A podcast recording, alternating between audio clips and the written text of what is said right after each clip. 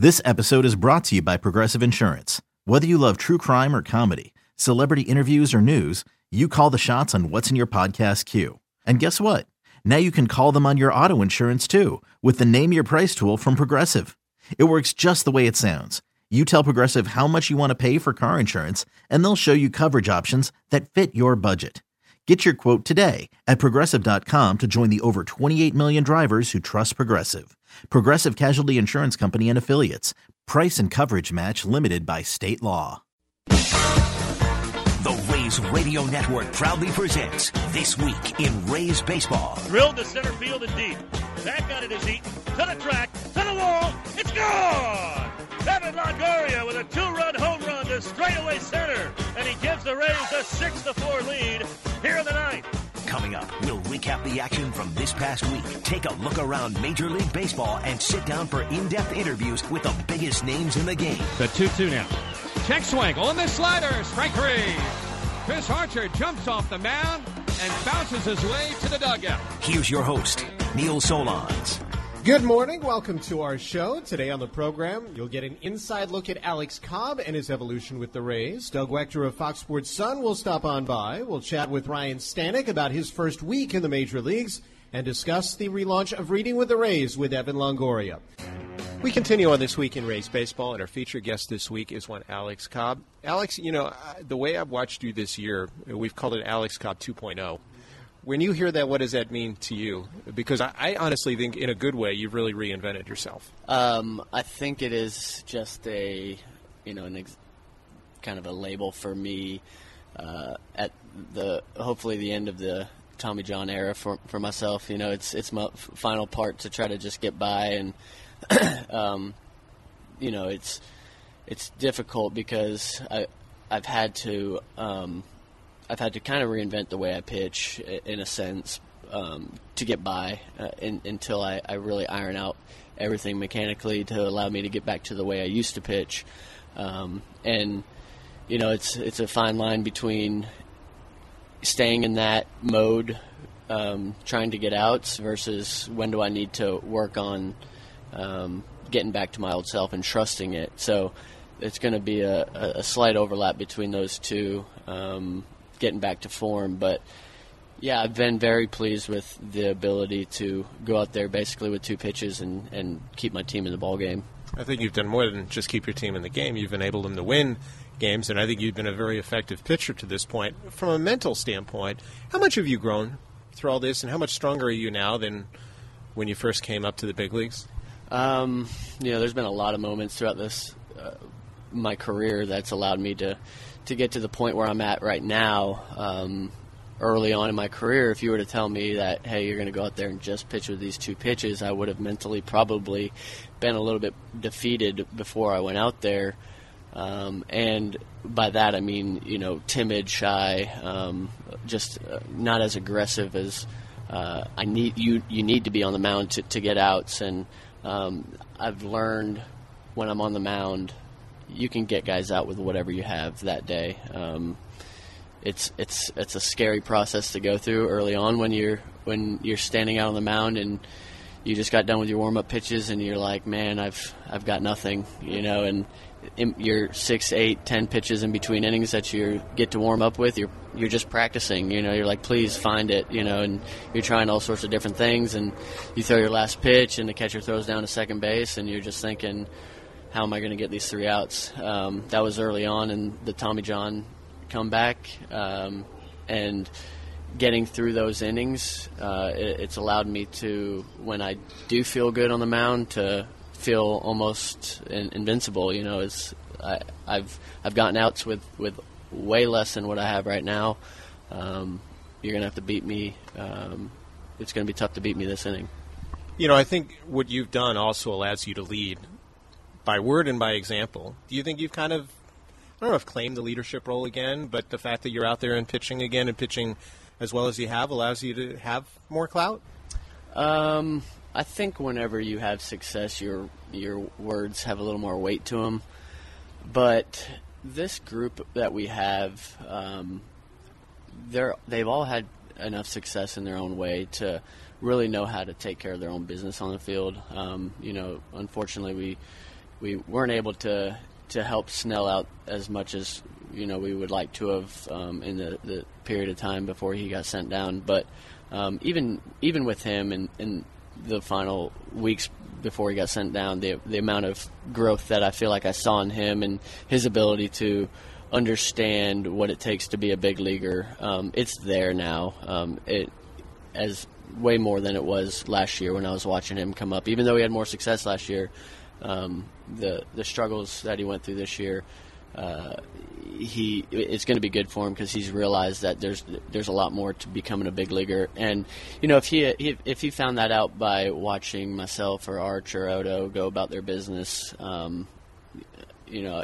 or just talking to us in, between innings in, in, in, the dugout, you know, we'll, we'll, we're happy with that. But um, I think at the end of the day, as long as you can you can you hear people saying that they appreciate the way you go about your business and um, that you do things the right way, then you're proud of that. But um, you know, I, I, I wouldn't say that there's one guy on our staff or one guy on our team that, that solely holds that, that leadership or that um, you know the that ace or whatever the label that wants to be placed on certain individuals. I, I don't think that exists in our clubhouse. It's um, certain guys relate to different guys um, better ways. Since you're still one of the more veteran players on this team, though, at least from a Rays standpoint, who was the best leader you've been around?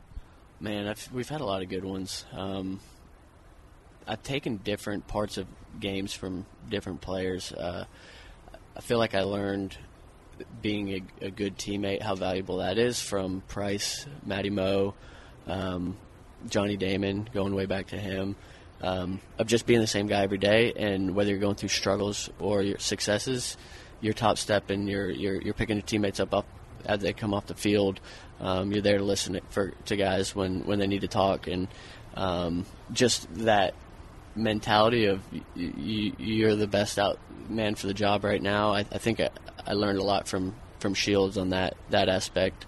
Um, the way him and David Price were able to compete on the mound was something that was very eye opening to me as a young young pitcher in the big leagues. So uh, I've had a lot of great teammates, a lot of great friends that I've been able to pick up certain things from. It's hard to believe it's your 12th year in the organization. What's been your best moment with this group? um, man, you know, there's been.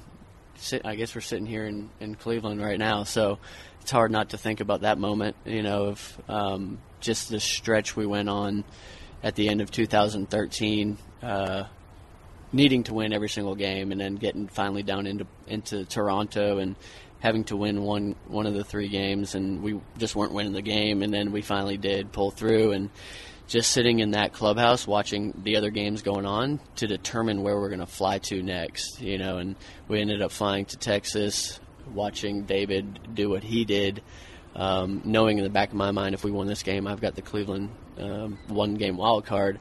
You know, my, my heart was in my throat. I think the whole the whole uh, night, and then we ended up winning. And I remember us celebrating in the in the clubhouse, and I just walked to the back of the training room and just sat by myself, um, thinking about what I had in store for me the next few days. So um, then, you know, game time coming and the, this place just rocking and, and being able to go out there um, and us winning the ball game was, you know, probably the moment that sticks out to me the most. You've grown so much over the years. How much has now you got married this offseason? Married life changed you, if at all? I mean, you've been with Kelly for a while. Yeah, it changed me a lot. Um, I I didn't think it would. Uh, I've been with her uh, since 2010, and you know, it's just part of everyday life being together.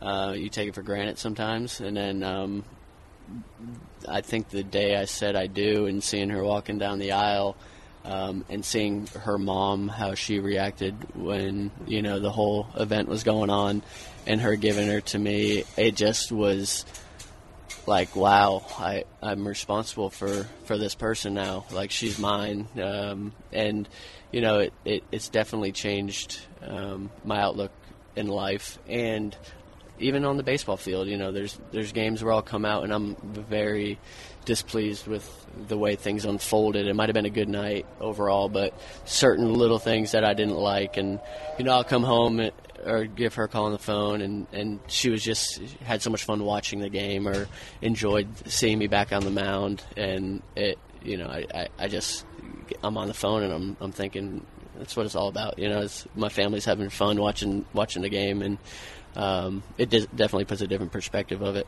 Where has she helped you the most?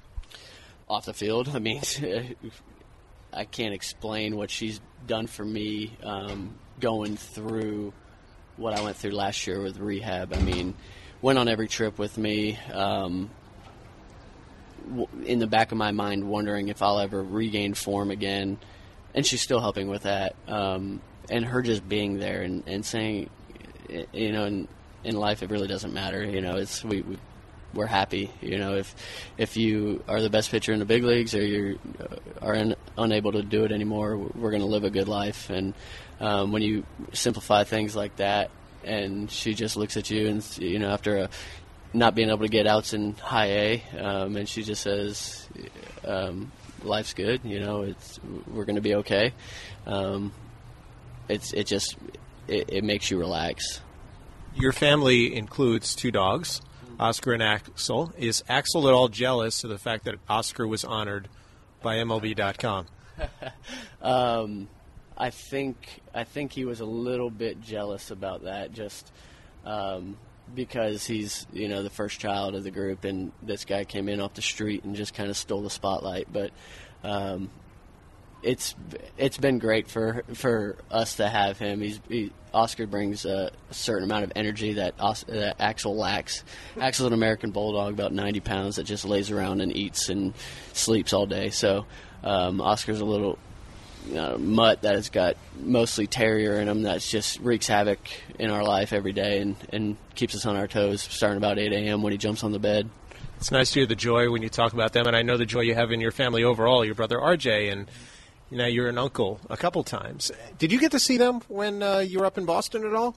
The first trip I did. Um, the second one, my brother uh, f- just finished his uh, time in the military, uh, in the army. He he's he's out now, and he's joined on with the um, Concord Police Force up in New Hampshire, and he's now going through um, the police academy and dealing with that. And his wife's getting back into the work um, force as well. So they weren't able to make it down this past weekend. Uh, they're pretty busy on their own, but um, you know, couldn't be more proud of, of that family and, and what what they've done for for our country. Him and his wife, and now um, taking taking his works into um, law and order and, and trying to help his community out. So um, my brother's uh, a big time uh, inspiration to me, and the way he is as a man and uh, how selfless he is, um, and and seeing him be a father and how he's passing that on to his, his children is going to be a, a fun, um, fun, fun time for me to to see and, and watch those kids grow. Do, you, do the holidays, because we're coming up on Memorial Day, mean more to you? Do you think because of all that? Um, yes. Uh, it it gives me, you know, throughout my day, I don't, you know, think as much into what you know the servicemen and women really put on the line for us um, when you come across a Memorial Day or a Fourth of July holiday. Um, if you really stop and think about the fact that people have given their life for us to to enjoy everyday life and, and go do whatever we want to do and to protect, protect those freedoms. I mean, when, when those days do come around, and I think um, what they have done, and I think that my brother put out that same you know opportunity to give his life and and gave up a lot of time with his family and a lot of time with with his newborn um, kid uh, here in the states and went overseas to to to do all that. It's just you, you can't wrap your head around that perspective or that mindset that, that people give that up for us. And it, you know we, we don't appreciate it every day. And that doesn't they don't care about that. They go up there for for other reasons. No doubt. And you know that freedom kind of extends to what you're able to do going forward. And I asked you this in spring training So I want to wrap up the same way. How much more thought have you given to what's to come for you with your freedom as a baseball player and the chance to pursue free agency for the first time? It's bittersweet. You know, we, um, I think from the day you get into the big leagues, you're you're explained, you're, you kind of learn on the on the run of, of the way this business side of things work, and um, it just seems like such a far off, um, unrealistic goal to get to that you have to spend six plus years in the big leagues to to obtain this opportunity to go and um, be a free agent and really for the first time in your career career dictate what's going to happen in your life um, rather than being told what to happen. Um, but somewhere along those six plus years, you you form a family uh, in the organization and um, a comfort level that that you you know you you won't obtain anywhere else for a long time. So um, you know, one one part of me is is um, you know excited that I've gotten to this point uh, in my career, and the other part's going to be uh, very difficult to to handle just because I've um, I've I've formed a family here and um, it's all I've known and, and and I've come to just you know grew grew up in Florida and I'm made my my living here in St. Pete for the last uh, you know six years, seven years. Um, it's going to be definitely a weird chapter in my life. Well, let's enjoy this chapter the rest of the way. Hopefully, there's something like 2013 that makes it a real happy ending. We certainly appreciate some time on this week in Rays baseball. Absolutely, my my pleasure, Neil. Always. We'll continue right after this. You're listening to the Rays Baseball Network. We continue on this week in Rays Baseball. Doug Waechter of Fox Sports Sun joins me to talk about the week gone by, and boy, what a difference a week makes. The Rays now have won four straight, six out of eight. They're above 500. What's the big difference that you see? Well, not only just winning, first of all, Neil, you're talking about a good caliber of teams are playing too in Boston and Cleveland and now in the Yankees. Um, you know, I see a lot of patience at the plate. These guys aren't looking for balls outside of the zone. They're not stretching the strike zone too much, and uh, they're really being patient. They're trying to get into good counts and led the way, leading the way is Corey Dickerson. Obviously, uh, big night last night. You know, he, he's taken a totally different approach now this year as opposed to last year. Last year he's going in almost trying to force the ball out of the park. This year, he's coming back. He's just trying to put the ball in play, hit it hard, and really good things are happening. You got guys like Longoria a couple nights ago having a four hit night, and then last night having a big RBI. Um, so really, to me, it's patience at the plate and some big pitching at certain times. You know, our pitching could be a little bit better at at times, obviously, but um, you know they're, they're getting the job done still. They're doing enough to get the wins, and uh, our offense is carrying us right now. No doubt. I mean, you're talking about what six straight games where the team has scored at least five runs. I mean, for any club, when you're scoring five runs a game, you're going to win more often than not. Yeah, absolutely. And that's not a typical Rays team, honestly. I mean, you look back years past, it's always been one run games, and typically it's a two to three ball game, one to two ball game. And now we're scoring, we're putting up five runs uh, per game. And, you know, you talk to any starter or reliever on our team, and they're going to be loving it. You know, um, I don't know how long that pace will stay.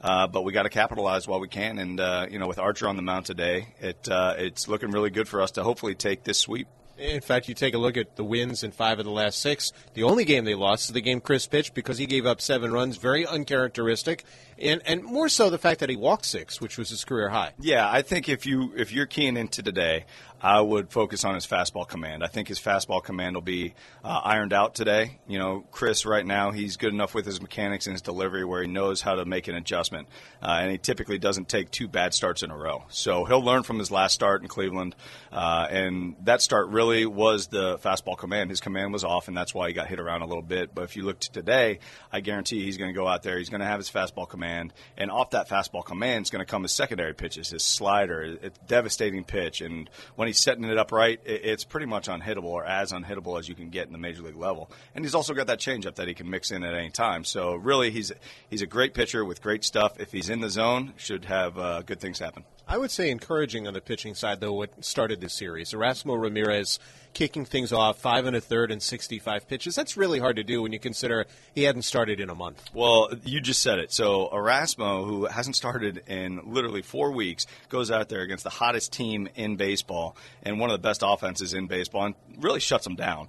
Uh, going into that game, you don't know what you're going to get. When you got a guy who goes from the bullpen to the starting role to the back to the bullpen and he kind of flip flops, it's really tough to judge how long he's going to be stretched out for him having to give us good five innings and setting up this entire series really with the way he threw uh, on Friday night, it, it, was a plus plus performance from him, and uh, he, he, was just locked in. He was throwing strikes, a lot of strikes, uh, over seventy percent strikes actually, and they were just mishitting the ball a lot. So really a great job by him setting the tone early in this series, and he's one of the big reasons that we got the first two wins, and hopefully we're going to get a third today. And you look at the way the Rays played on their last road trip. The guy who set up and finished the trip was a guy who also was throwing strikes. He's different right now. We just heard from him on the program, Alex Cobb. Yeah, Alex Cobb. Look you know, he, has been through a lot in his career, coming off of an injury. But the one thing that's always been the same for Alex Cobb is his mentality. He is a bulldog when he goes out on the mound, and whether he has all of his pitches or he just has his fastball at times, or his curveball at times, or maybe even that changeup, he's had to adjust a lot coming off of the injury. But no matter what, you know he's going to be a competitor. He's going to go out there and he knows how to get the job done, however it is. And uh, really, he's encouraging to see, um, inspiring to watch, and for him to be on this rotation and uh, contributing the way he's doing, it, it's really a good thing for the Rays, and hopefully he can do it for a long haul for the rest of the season. Speaking of competitors, I, I kind of like the way this team is kind of playing for one another. Yeah. You saw that yesterday with Andriese hitting Aaron Judge and did things the right way. Yeah, absolutely. I think you need to check that ball after hitting Judge. I mean, the seams might have popped out from hitting that guy in the side. Um, I don't even know if he felt it. It was probably over a 90 mile an hour fastball, and that guy's so strong, you know, who knows? But um, I loved it, and uh, it's really, it's nothing, there's no malice, no, no bad intent. It's just the way the game is played. And because of what Andriese did yesterday, sticking up for his team and pretty much sending a message back back to the Yankees, uh, there's going to be no carryover. You're not going to see something coming into today. Uh, there's not going to be sloppy things or bad blood in between the teams. They both know what happened. Uh, both teams will get over it. And Andriese really just uh, nipped it where he should have. He did the job, and um, really a good job of sticking up for his team. And I guarantee you, he's got a lot of respect in that clubhouse. looking forward to the upcoming game today. Doug, thanks for a few minutes. Always, Neil. It's Doug Waechter of Fox Sports Sun. Let's pause right now for station identification on the Rays Baseball Network. This is Tampa Bay Sports Radio. This one's on its way. And gone! 620 WDAE St. Petersburg and 95.3 FM. Home of the Rays. Neil Solondz with you on This Week in Rays Baseball. Time now to take a look at things on the minor league side. And joining us from the Bowling Green Hot Rods, their manager, Reinaldo Ruiz. Reinaldo, thanks for joining us. Thanks for having me. You have such a very young club, and I heard so many good things coming out of spring training in terms of the talent, but I would assume that probably one of the most important things is to be patient because a lot of these kids are much younger than, let's say, league average, right? Yeah, that's that's that's correct. Uh, our players are really young. We have a lot of guys, uh, uh, you know, 18 years old, 19 years old, and we're facing guys, uh, you know, with uh, more experience in this league, and yeah, we have to have patience, but uh, the talent is there. They've been playing really hard. All the games that we've uh, uh, been playing are really close, and, and, and they're doing a really good job. Now, one of the kids who, let's say, is maybe closer to league average age has probably been one of your best performance uh, performers. It's Nate Lowe, whose brother was the first round pick of the Rays last year. What has impressed you about Nate and the way he's gone about his business?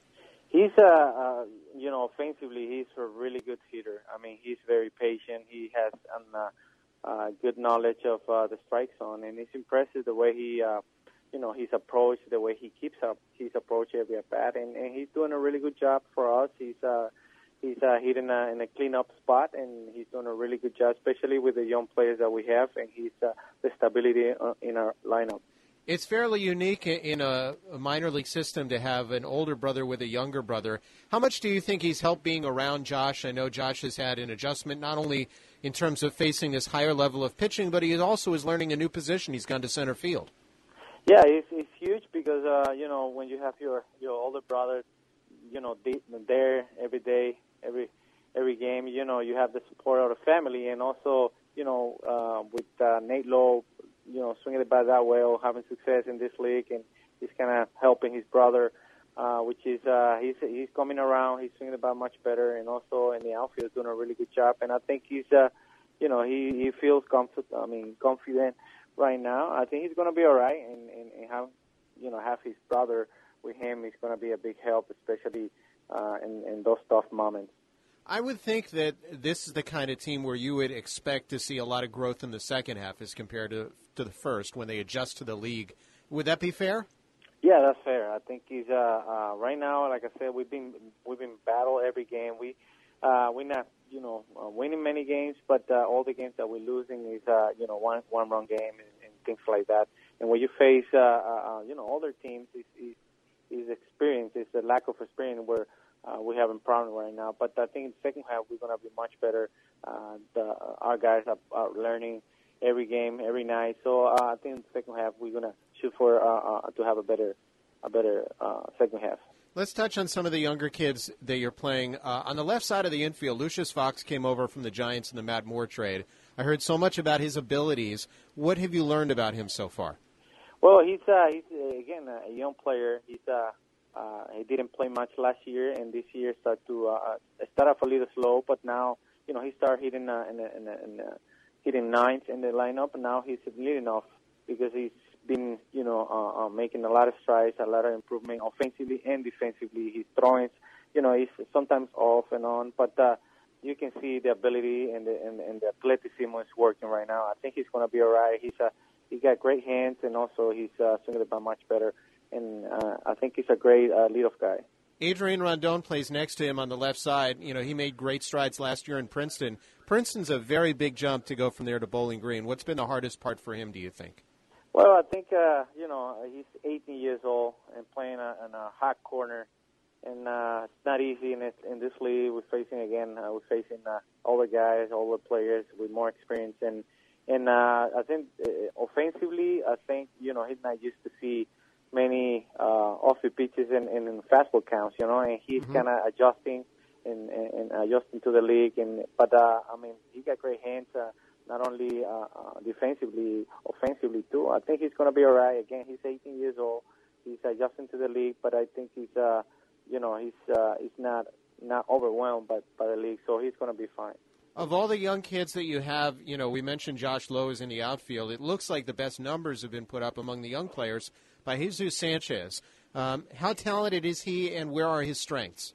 Wow, he's he's an impressive kid. I mean, he he's uh he's a really good hitter.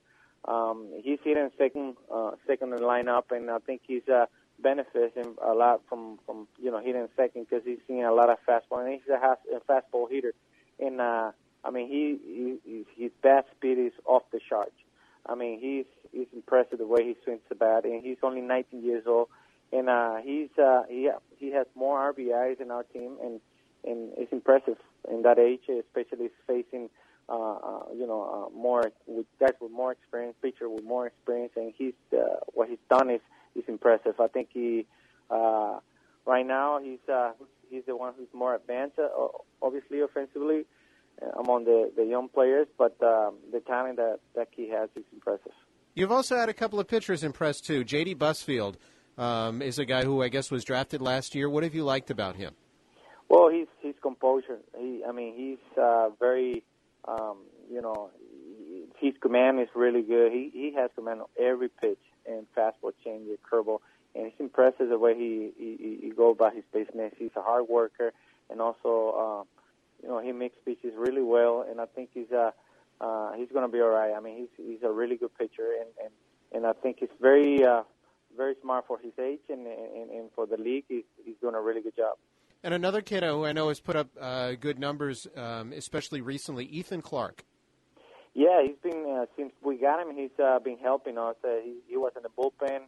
He came in uh, as a lone reliever. He did a good job. Now he's starting for us. And yesterday he gave us a, a, a six uh, six uh, good innings. And, and he's, he's another kid that uh, has a good really uh, a good fastball. He throws 94, 90, 95, and, and also had uh, good uh, off-speed pitches and Curva's really well, really good, and, and, and I think he's going to be all right too.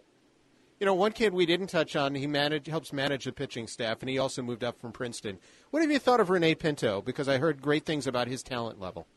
Yeah, Rene Pinto is, uh, uh, you know, he's a really young player again and, and, and very talented. He got a lot of tools, and, and he's doing a really good job behind the plate. He's learning. He's, uh, uh, um, again, uh, adjusting to the league, and uh, he's a he's a great, uh, uh, you know, very coachable kid, and, and, and he got the tools. He can hit, he can throw, he can block. He's he's uh, again learning, and uh, I think all the abilities are there, and, and I think he's going to be much better in second half. Already he's showing uh, a lot of improvement behind the plane calling game, especially when you face uh, uh, guys with more experience, he's learning, and I think he's going to be all right.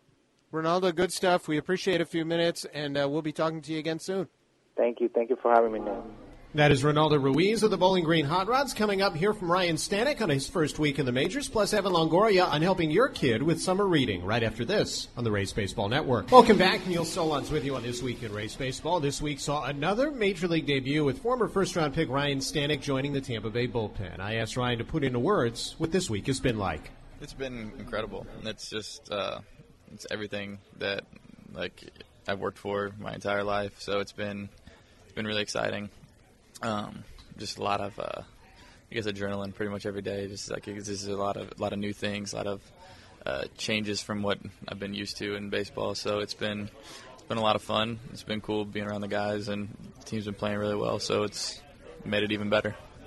When Jared Sandberg brought you in, how did he do it? Did he do anything unique to let you know you were going to the big leagues for the first time? Um, actually, I was sitting in my locker, and our pitching coach came by and was like, "Hey, can I, can I talk to you for a second? I was like, "Okay, yeah, sure."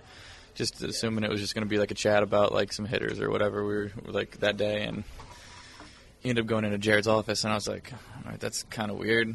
And then they shut the doors, and then he like Jared just kind of looked at me and told me, and I was like, "It was it was pretty cool." Were you surprised? Because you had been pitching probably as well as you have since moving into this relief role. I mean, yeah, I, yes. Like, like I wasn't. I like I had uh, seen that option Snell's, but like I definitely didn't think that had anything to do with me, just because he was obviously a starter. So it was one of those things where I was definitely not expecting to be called up at that time, and it just luckily it was my name. Who got the first call, uh, and what was that like? I called my mom first, and I had to like I called her real quick, and she uh, she got pretty emotional, and I was like, all right, I got hang up. I got call dad, and she's like, "Don't tell your dad. I called you first. So uh, I was like, "All right." So I called him like right afterwards, and it was pretty. It was like pretty exciting. How about being on a mound and having them see you pitch in a major league game? I know they didn't get to go to Boston. They went to Cleveland. Yeah, yeah, they got to they got to see the the whole series in Cleveland, and uh, my grandparents were there, and I had an aunt and uncle there too. So it was uh, it was definitely a cool experience for me because it's just like like the like the peak of what, what, what you're trying to accomplish like while you're working and then having the the chance to like share that with them was was awesome. When you originally were told you're going to the bullpen mm-hmm. after being a starter, how did you embrace that and did you think something could happen this fast for you really a year later? I mean, at first I wasn't like all like I wasn't all about it just because like I was a starter and like it was what it was like just I guess kind of like maybe like an ego boot or blow or something like that where you're just like man that's that's that's that's unfortunate. But then I was upset for maybe 10 minutes and I was like well if this, this is what they think is going to be my my best way then I'm all for it. And then I guess kind of the rest is history. I've I just had to learn a lot. Like it just kind of changed like what I did every day. So it it was definitely a, a good experience. What's been the hardest part about the change for you? Um, just knowing what to do every day to get your body ready and your mind ready to pitch every day, as opposed to every fifth day. It, it's it's it was a big big adjustment period for like the first first month, definitely, because I didn't I didn't really know anything about how to how to throw in the bullpen. So it was it was still good. It was, it was a good it was a good thing for me though.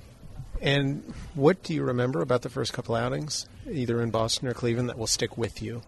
Um, just trying to slow everything down a little bit. Like I could tell, like my my first outing in Boston, it was just a lot of energy. So I was like, all right, just try to rein that in a little bit, and then yeah, just to just kind of try to slow everything down, not not make the game too fast. On his first week in the major leagues, and let's hope the game continues to slow down for the hard throwing Stanek as he gets more comfortable at the big league level and has more great moments to come. Now, this week for many is the start of summer as school lets out. That's why Reading with the Rays kicked off today with Evan Longoria, again the spokesman in what is the 10th year of the program, which is sponsored by Suncoast Credit Union. I asked Evan why this program is so important to him.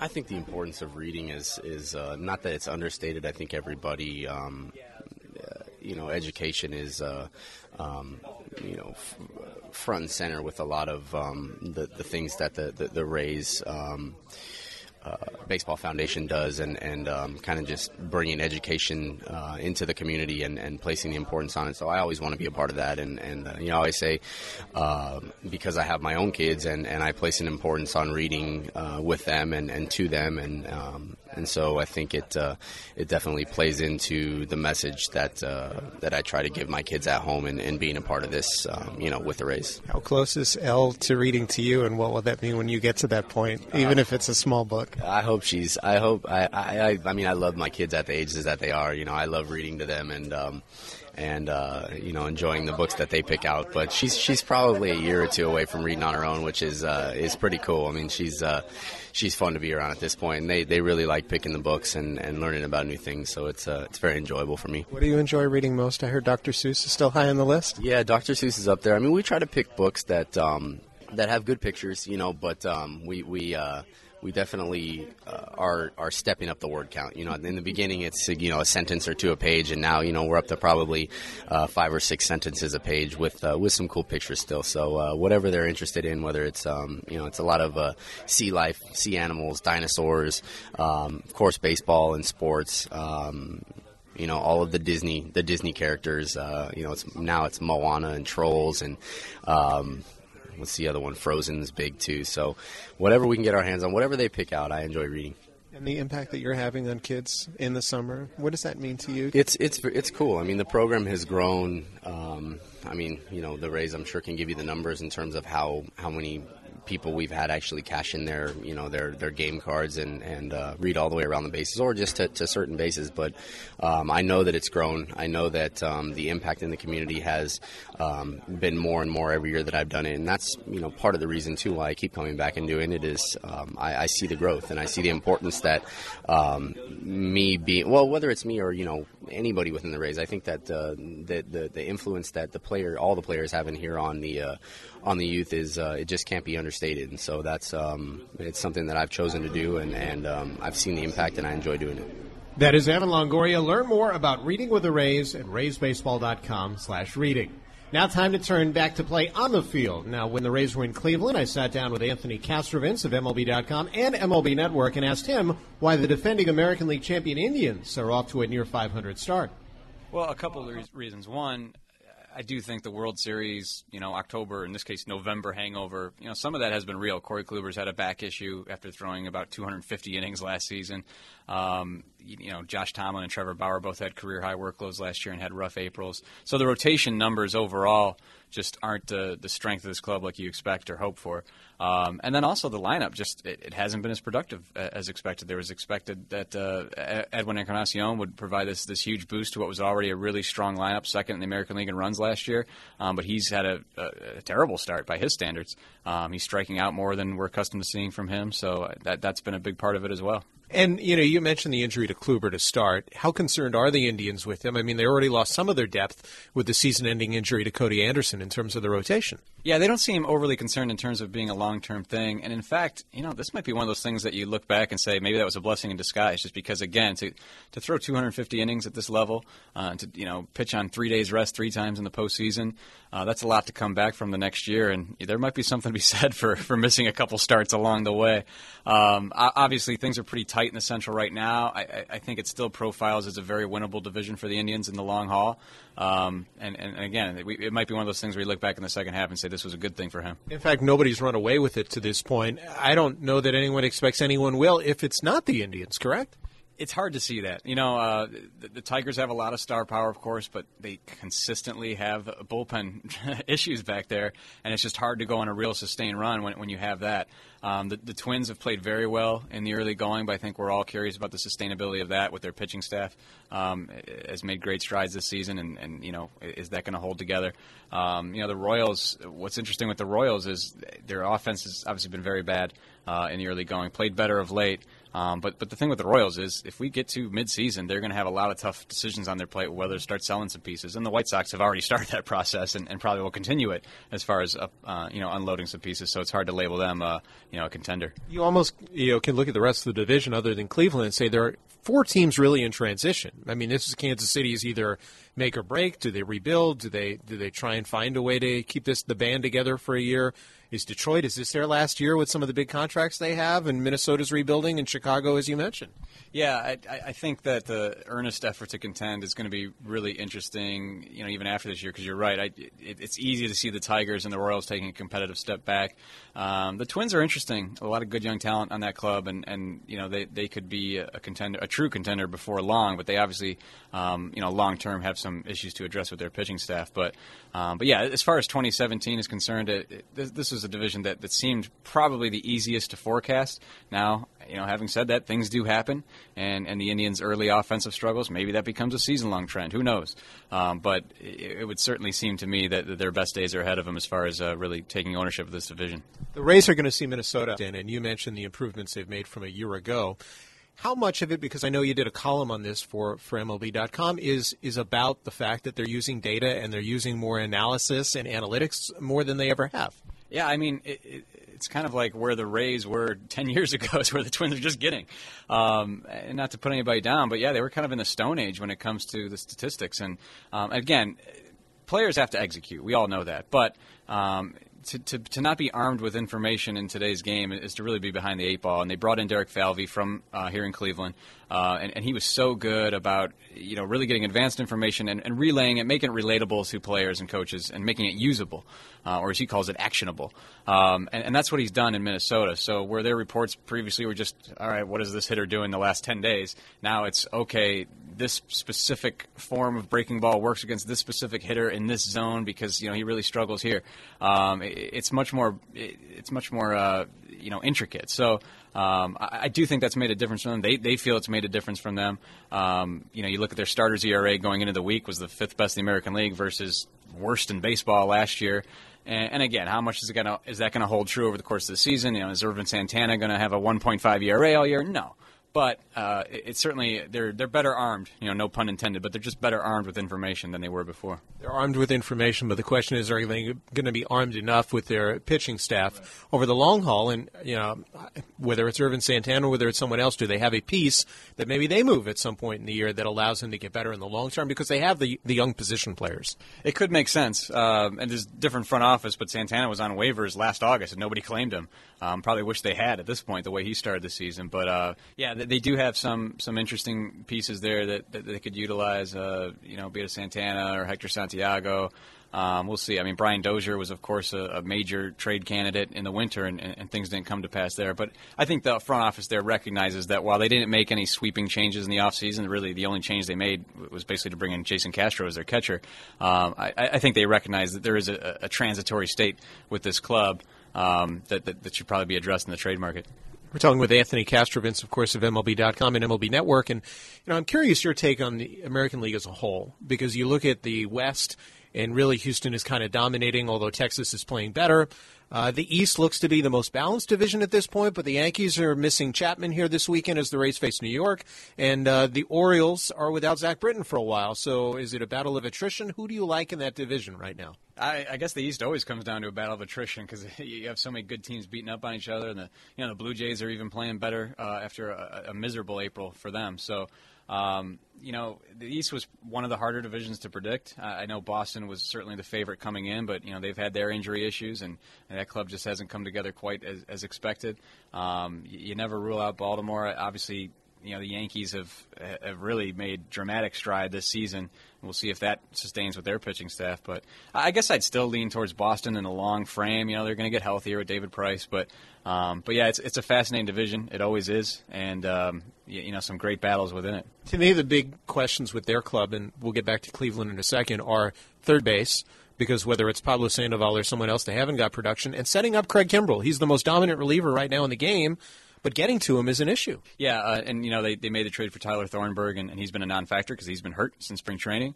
Um, so so that's one where Dave Dombrowski's had trouble with bullpens in the past, and, and maybe this is the, the case again. But um, and, and third base is going to be interesting. Or Rafael Devers is their is their number one or one of their top prospects, and he could be a factor for them. I think he's 20 years old or something, but um, you know he could be a factor for them this season if, if they decide to, to go that route. But um, but you know the the big question there, uh, we know Dombrowski likes to deal. He might have holes to address midseason, but how many times can they keep raiding the farm system to, to improve the major league club? I still look at this Cleveland Ball Club as the team to beat in the American League because a they've got the best bullpen arguably in baseball, and and right now statistically they're at the top. The only question I have is still about their outfield. Even with Michael Brantley coming back this year, do they have a top notch outfield? And do they need one to be able to be the best team in the American League and, and win the pennant again? Yeah, it, it's certainly interesting. I mean, Brantley is coming back from two shoulder surgeries, so they still protect him against some tough lefties. And it's early in the year still, so we'll see, you know, where that leads. But um, to not really have a, a, true everyday outfielder is an interesting arrangement for a club that's supposed to be one of the best in the league. Um, you know, Lonnie Chisenhall is playing center field right now. They're they're really trying to make that work. Um, you know, w- with Austin Jackson on the on the shelf, and um, it, it's just not a situation where they have everyday guys in every spot. I mean, if you don't like the outfield tonight, come back tomorrow. You might see a totally different arrangement. But um, so it's it's something that I, I could see them addressing at the trade deadline. You know, they were very aggressive with the Andrew Miller trade last year. They still have some nice pieces in the farm system. Obviously, they had the Jonathan Lucroy trade last year that didn't work out. They still have those pieces. Um, but this is very much a, a, win now, World Series or bust kind of mentality here. So it wouldn't be surprised to me um, if the outfield is something they might have to address midseason. And as we saw with Kansas City, the window can be very short for a team that is not at the top in terms of revenue. Yeah, absolutely. And you know they have a center fielder, Lorenzo Cain, who would look pretty good in that Indians outfield if he could pull off one of those rare intra-division trades. But yeah, um, it, you know tomorrow's not promised to anybody in baseball. The Mets are another great example. You know they were kind of the formula for the Indians going in 2016. Well, hey, there's a club that was built around its pitching and you know made it to the World Series in 2015. But you see how you know how quickly that that strength can erode just physically. Um, so yeah, so the Indians know this is their time. That is one Anthony Castrovince of MLB.com and MLB Network. Hey, the Rays 7 Eleven and the YMCA are teaming up to keep kids water smart from the start. The Y offers a variety of water safety programs that teach swimming and fundamental skills for children and adults. For more information, all you have to do is visit YMCA ymca.tampabay.org. Special thanks to Anthony Castrovince for joining us on the show and all of our guests on the program today, including Rays pitcher Alex Cobb, Doug Waechter of Fox Sports Sun, Reinaldo Ruiz, manager of the Bowling Green Hot Rods, the Rays single A affiliate, as well as relief pitcher Ryne Stanek. We touched on his first week in the big leagues, and Evan Longoria on the special Reading with the Rays program. If you ever have something you'd like to hear on the show, all you have to do is tweet me at Neil Solondz. Next week on the program, we're going to chat with, among others, Jesus Sucre about his first stint with the Rays organization. For my producer, Len Martez, Neil Solondz says stay tuned. The pregame show is coming up. Rays are trying to sweep the Yankees and make it a season best five straight wins. The pregame show is coming up. You're listening to the Rays Baseball Network.